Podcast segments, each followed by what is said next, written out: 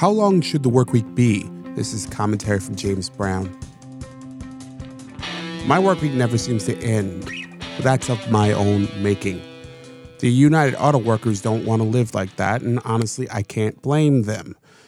In their negotiations this fall with Ford, Stellantis, and GM, the union demanded a 25% wage increase, baked in wage growth, cost of living adjustments, and more.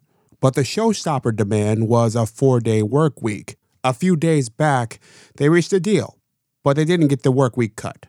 But it all made me wonder about what's possible. On one level, a 32 hour work week seemed crazy. But as I thought about it, maybe not, because the work week has never been set in stone. According to the Economic History Association's timeline of the work week, many Americans worked 70 hours or more in the mid 1800s, and that number has dropped ever since. And when you dig a little more, you'll see that manufacturers in the early 1900s were the first to move to a 40 hour work week. Among them, strangely enough, was Ford Motor Company in 1926. In the depths of the Great Depression, 40 hour work weeks became American law.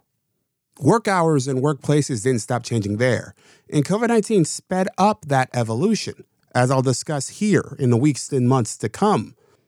That's why I think sooner than later, the 40 hour work week will be a thing of the past. What do you think? Leave me a message at jamesbrowntv at gmail.com or call me at 585 484 0339. You could also leave me a comment at jamesbrowntv.substack.com. On that note, I'm James Brown, and as always, be well.